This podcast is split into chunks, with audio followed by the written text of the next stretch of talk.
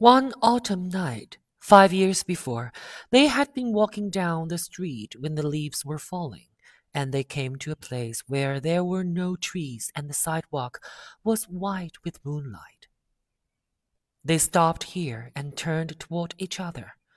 Now it was a cool night with that mysterious excitement in it which comes at the two changes of the year. The quiet lights in the houses were humming out into the darkness, and there was a stir and bustle among the stars. Out of the corner of his eye, Gatsby saw that the blocks of the sidewalk really formed a ladder and mounted to a secret place above the trees.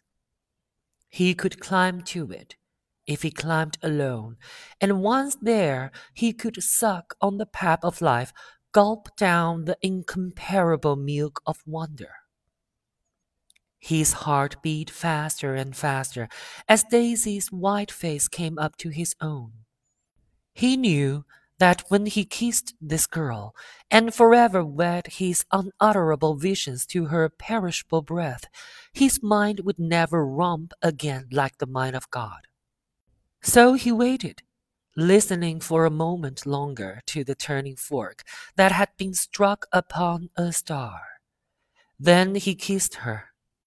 At his lips' touch, she blossomed for him like a flower, and the incarnation was complete. Through all he said, even through his appalling sentimentality, I was reminded of something an elusive rhythm a fragment of lost words that I had heard somewhere a long time ago.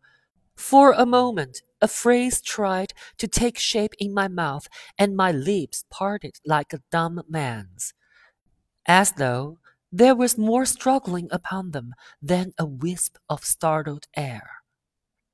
But they made no sound, and what I had almost remembered was uncommunicable forever.